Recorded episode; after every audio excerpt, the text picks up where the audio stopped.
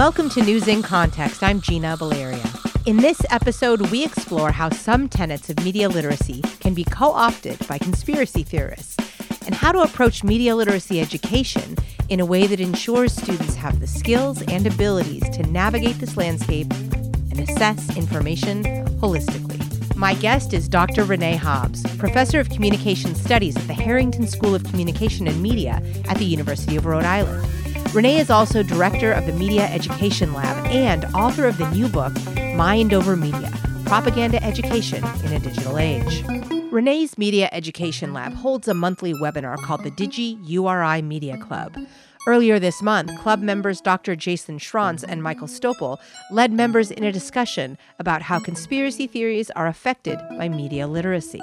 Schranz from Gogebic Community College explored the allure of conspiracy theories with fellow club members Davina Sarwate, me, and Renee. What do you think um, makes these conspiracy theories, especially, uh, you know, some of the less playful conspiracy theories, what makes them so seductive? I mean, what what is the the draw? The narrative simplicity, because there's a very well edged story that people can follow and find their beliefs centered in the story. And I would say also the mystery of it, like the two that I'm most fascinated by are the Kennedy assassination and 9 11 because why did the buildings fall straight down? Like that is actually a question that I want to explore, right? Or how does the magic bullet work in the Kennedy assassination? It's that one thing that makes it plausible that you can investigate. That's intoxicating or compelling. I want to tell a story building on what Gina just said. Back in the 1970s and 1980s, there was a um, national radio uh, talk show host. His name was Art Bell. At night, you could listen to Art Bell, and he would tell stories of conspiracy theories. And then there'd be like a call in opportunity, like he would take calls from people. And when I was about 12 or 13, it was like the most forbidden thing that I could possibly do as a good Catholic school girl, right? Listen to late night radio about conspiracy theories. And one night when I was like 13, I called in to the radio show and I I I fearfully stammered out some kind of reaction. And I reflected a lot on that because I feel like I I recognized like the point about simplicity. It was like it was easy enough for a 12 year old to have an opinion about. And I felt so powerful in having opinion. It was like actually the first form of political opinion I actually ever had. There is this kind of um, allure to them because it it's this uh, invitation to not accept the narrative, the dominant narrative and so it lets the viewer, the listener, or whatever to become involved, to be able to make decisions on their own. There's some power to that. And I was just thinking with some of the, the two conspiracy theories that, that Gina mentioned, there's also a difference in, you know, a conspiracy theory that's based around, you know, I'm thinking like Pizzagate or the Sandy Hook hoax, like a conspiracy theory that's based around um, an unwillingness to believe the facts of the story or an un- unwillingness to to accept you know the, the news it is. But then there's also theories around like things like 9-11 and um, kennedy assassination where there's actually information that's privileged that that we don't have the full story. Maybe it's because of security reasons um, but there's information that's being withheld. So there's there's no other option other than to kind of piece together the details of the story. Fred haas who teaches english and journalism in the boston area reminded us that conspiracy theorists aren't always who we think they are, and that any of us can be susceptible. People like to think that it is that tinfoil hat person, but actually, the majority of us are highly vulnerable to this, whether we want to admit it or not, because um, those influential factors, like we are all sort of preyed upon with relative ease. Like it appeals to our inner teenager right? Like we we've got the inside track on this. There's also a kind of social proof right where you're getting um, these things reflected back to you by um, like a whole number of people there's also uh, kind of like consistency because they never really go away, right? So you keep seeing they can't be around for this long if there's no truth in it. And on some level, the cult thing made it struck a chord to me too, is because so many of these theories, on some level, there there's a very short leap of faith involved because of the plausibility that Gina was ma- mentioning earlier. Sarwate also pointed out that in addition to plausibility and simplicity, social media algorithms are playing a role in fueling conspiracy theories. It's fun to see how, um, you know, they pump you up to find those connections between separate things and then the algorithm sort of keeps feeding those connections to you. It feels like a moment of epiphany for you. Oh, I knew that this was related to the conspiracy, and that was too. And then you feel like you have drawn the connection. And that actually is not the case. What I appreciate about that point, Davina, is you're acknowledging that there is pleasure in that, right? That this is a fun thing. Conspiracy theories are fun yeah there's that dopamine hit when you get when you realize that there's a connection and other people maybe support that connection or there's one more thing that explains something for you it's a it's a little hit and it want you want to find the next one yeah, but sometimes I have the feeling as well that um, actually people they want to show that they know better or we cannot play them. Those last two voices were Schranz and Michael Stoppel, user services librarian for the American University of Paris. This episode, part two of my conversation with Renee Hobbs, we explore the limitations of media literacy taught in isolation, including how it can be flipped by conspiracy theorists, as well as the importance of teaching media literacy holistically and hand in hand with things like empathy, discernment, art, and collaboration. Lot of our media literacy challenges seem to be coming from the way people are consuming information on digital media and the echo chambers that are created. How so much media now isn't really created to inform people, but it's created to cater to people on different parts of the political spectrum.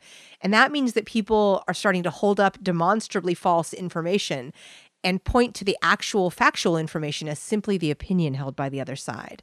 This really feels like it's caused us to see each other with less humanity.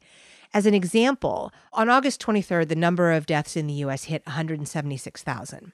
At that time, a CBS YouGov poll was released, and it found that 57% of Republicans surveyed said that that number of deaths was acceptable, that 176,000 deaths was an acceptable loss.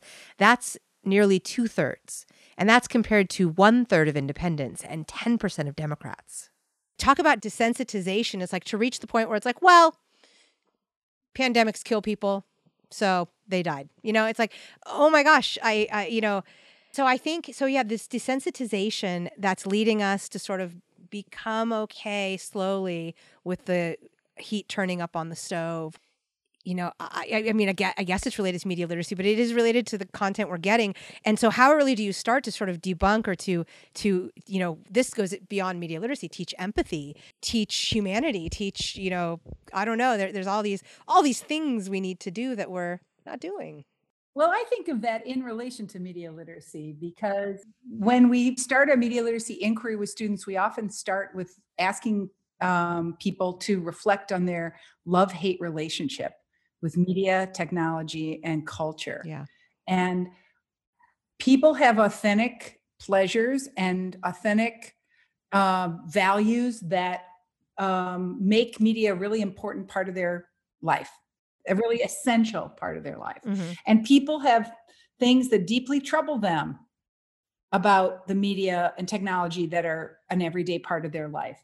And when we are in community, when we share in community our unique love hate relationships, I learn a lot about things I thought were completely unproblematic that you, when you explained why you don't like them, I'm like, oh, I never thought of that before. And when you hear me talk about things I really love, then that helps you appreciate, oh, it might not be as bad as all that. So it, when we come together in community to be authentic in reflecting on our relationship with media, text tools, and technologies, we actually encounter our own humanity. So we don't have to teach empathy, right? We can actually cultivate it through dialogue about media. And the reason why that's so authentic is because in the classroom, there's no power politics to get in the way, right? Like whether or not you like my new favorite, uh, Kim Convenience, the Canadian sitcom. Oh my God, go rent it, Gina. Okay. It's so great. It's so great. So I like Kim Convenience. It's a, a little sitcom about this Korean family in, in Toronto. It's funny, it's humane, it's sensitive. When I am authentic about my media pleasures, I'm not preaching, you know, I'm not, I'm not transmitting. I'm actually sharing my interpretation. And that's really what media literacy the central pedagogy, right? When we share our interpretations of media, then there's a place for asking questions.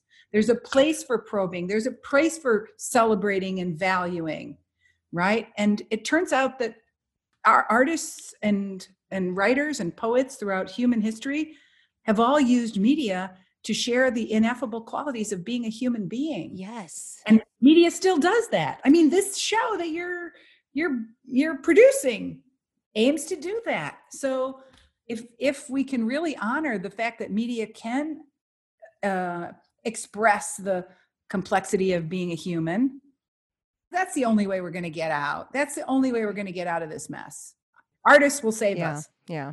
I agree. Artists will totally save us. You know, you bring up two things. I want to talk about the artist, but I also I wanted to bring up cultivating empathy through this process. I wonder if media literacy done somewhat in isolation is problematic. And the idea of when I have to bump my views up against someone else's views in a structured setting, or you know, or my interpretations up against someone else's interpretations, that can be really enlightening and also and as you say, cultivate empathy, cultivate understanding.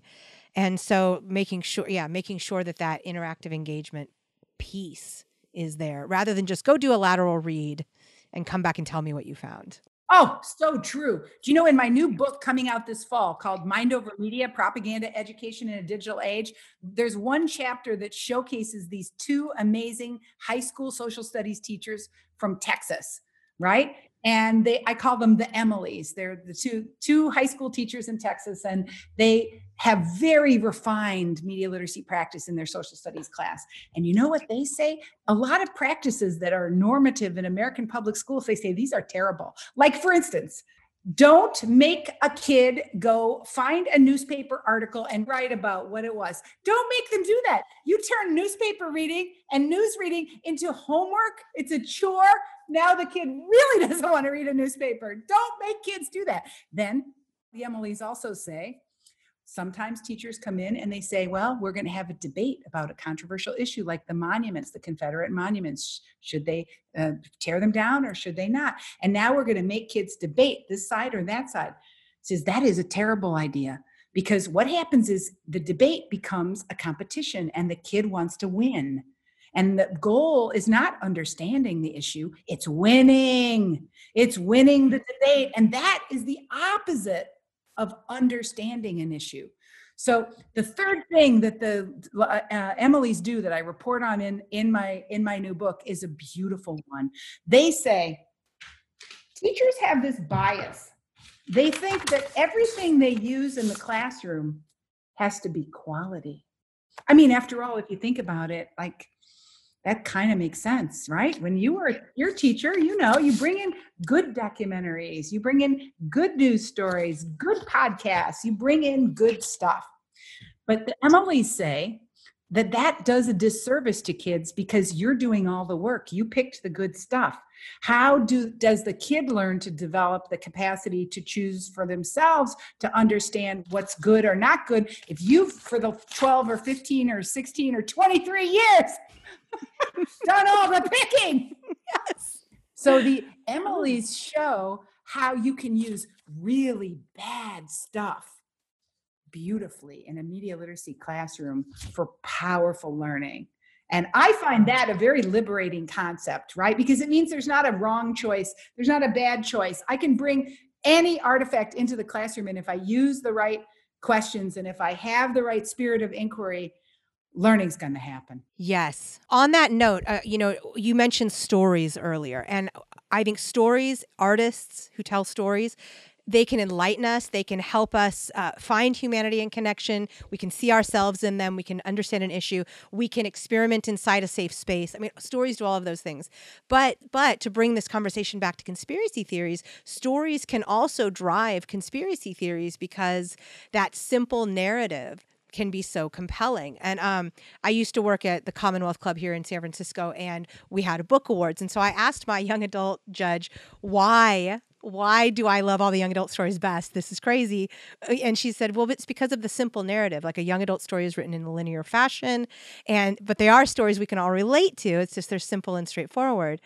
Anyway, all that is to say that story there stories are another thing that have the I mean they have multiple sides, but they have the the positive and the negative sort of aspects to them in this space of conspiracy theories versus enlightenment and education. Such a great observation. And you know, I know about your own work in looking at kids telling stories about others and about uh, appreciate coming to appreciate people who are different from them through the storytelling practice. So that is really important, uh, you know, scholarship and pedagogy that you're doing in media literacy. I think of storytelling as um, the fundamental uh, root of media literacy. And it, it's why, you know, we can really trace media literacy all the way back to the ancient Greeks, right?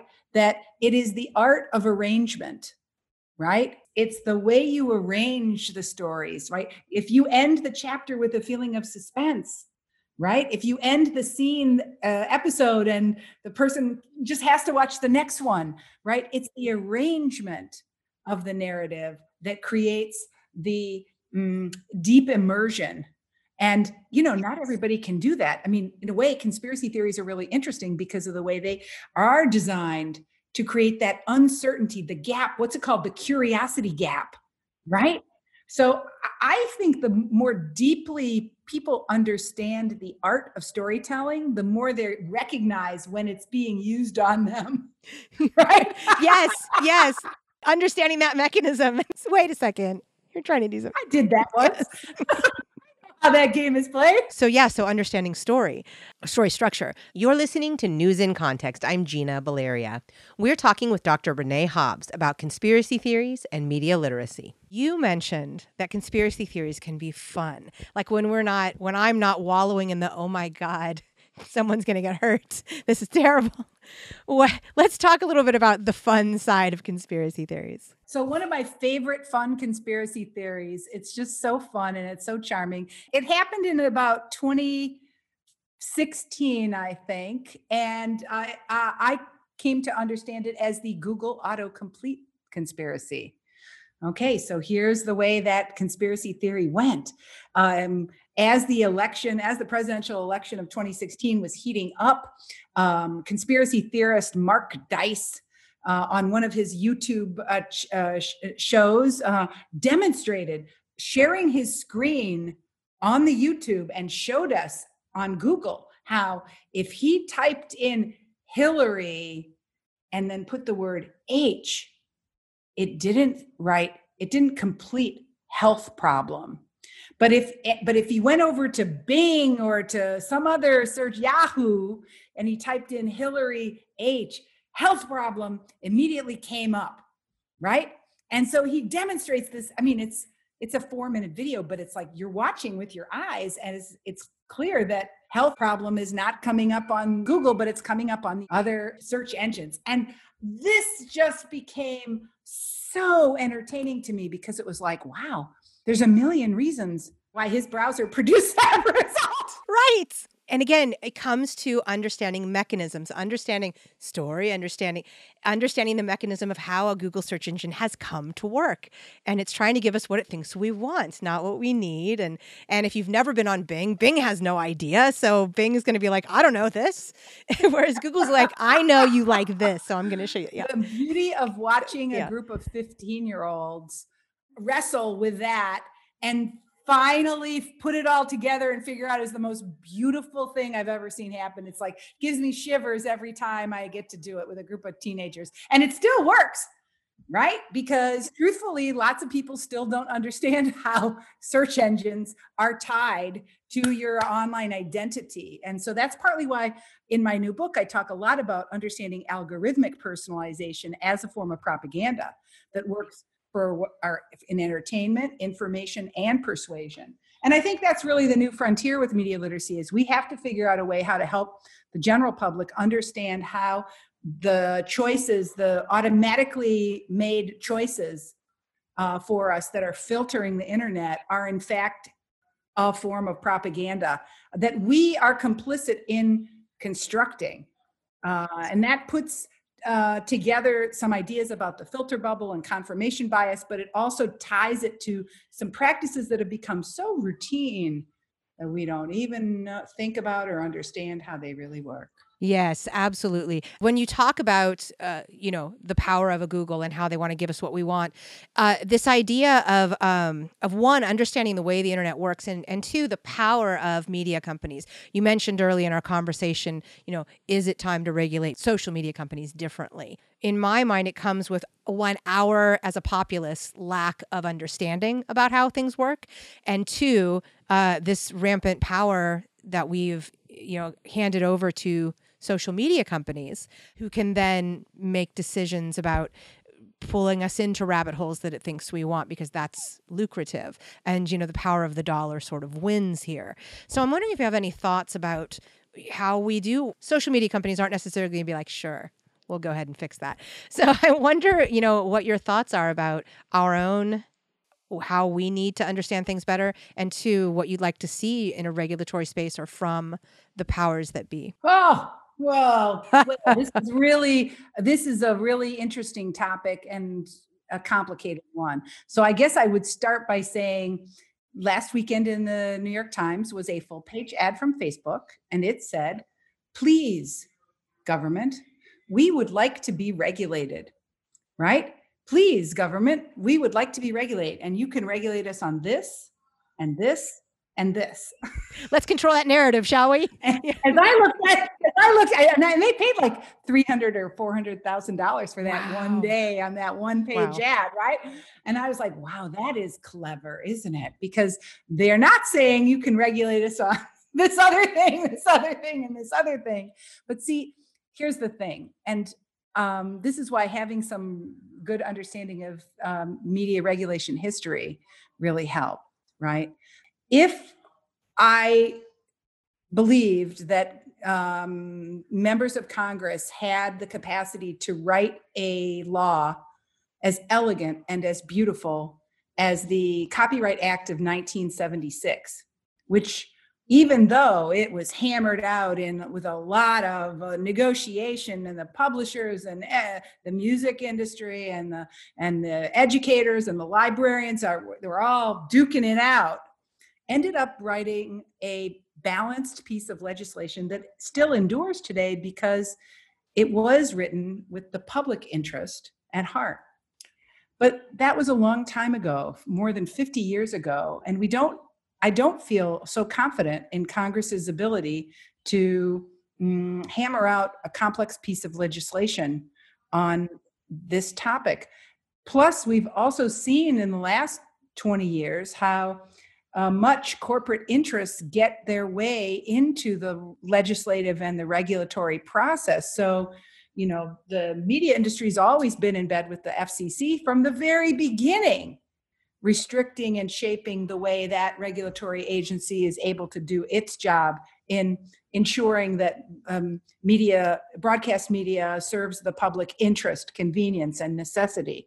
So, we've got to a situation where if we look back at the last hundred years of media regulation, every time we tried to regulate it, it actually backfired and had the opposite effect because of the way the kind of corruption or propaganda persuasion that happens the influence the the synergistic influence between business and government. Like that's an unstoppable force and letting them hammer out regulation of the internet or no regulation? I, am not sure what to recommend you know? If good government my belief in good government i'm kind of an optimist at heart maybe they could figure it out. But i actually think we need a much stronger activist community. We have actually very a, a very small activist community. They've all been bought out by tech companies right? I mean, they've all been bought out. Why are they investing so heavily in universities? Because everybody has taken that tech money one way or the other and is tainted. We don't have a robust activist community in this space. I mean, we have some good players for sure, right? But um, it needs to be a broader, bigger base, a movement of people. Again, it all comes back to media literacy. of course it does. Of course it does. Well, I think understanding that that where is the public interest representative anymore? You know, when it, I mean media literacy, yes, but understanding how gerrymandering works, how voter suppression works, and and the, the the ways that you siphon out the public interest. Even the news media. I'm a former journalist. I believe wholeheartedly in the idea that we are the public interest.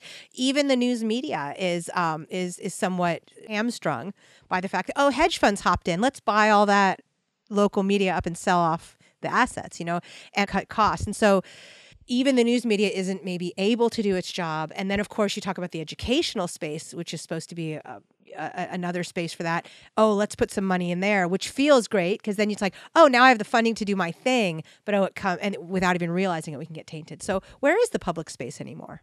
Yeah, yeah. I uh, one of the things I was fascinated to see about is how Google got its way into American public education big urban school districts and how skillfully, how brilliantly skillfully they took over the policy making in local education around educational technology. That story hasn't yet been written. We need historians and a new generation of young people to sort of unpack some of those things, which is why I always say to it's very easy to feel overwhelmed and you can feel like we've been talking for a little while we like wow it's so complicated totally but i always I, I always say to my students look nobody can understand the complexity of any of this, but pick a topic that really interests you and get to be the expert on that. Maybe it's going to be about fires and wildfires and climate change and fires, right? Because that's a big topic. Yes. And and the more you study it, the more more beautifully complicated and interesting it becomes. So don't I feel like in some ways this idea is specialization is our friend right? And uh, I count on the fact that, um, well, let's put it this way, Gina. You can count on me to be really knowledgeable about media literacy, but I can count on you to be really knowledgeable about journalism, storytelling, new media. So we actually need to create that network of trust where we can depend uh, and rely on each other. I don't have to be an expert in everything right? I right. can rely on experts other people who've thought who've thought these things through deeply and that's how we restore trust. Microcosms of that can happen in a classroom and kids can learn that we can learn to trust each other as inquirers right? And that's how we're going to restore faith in healthcare that's how we're going to restore faith in climate change and and management of forests, how we're going to restore uh, faith in um, in government and pandemic response and all the rest. You know, I really love that point. Trust. Media literacy is about skepticism. Media literacy is about critical inquiry. Media literacy is also about finding trust, finding networks of trust. And I feel sometimes that, that we I need to do that more. Thank you to my guest, Dr. Renee Hobbs, Professor of Communication Studies at the Harrington School of Communication and Media at the University of Rhode Island, as well as Director of the Media Education Lab and author of the new book, Mind Over Media Propaganda Education in a Digital Age. This was part two of our conversation. You can hear part one at newsincontext.net. Music in this episode includes Spring Fling by Track Tribe and The Heist by Silent Partner.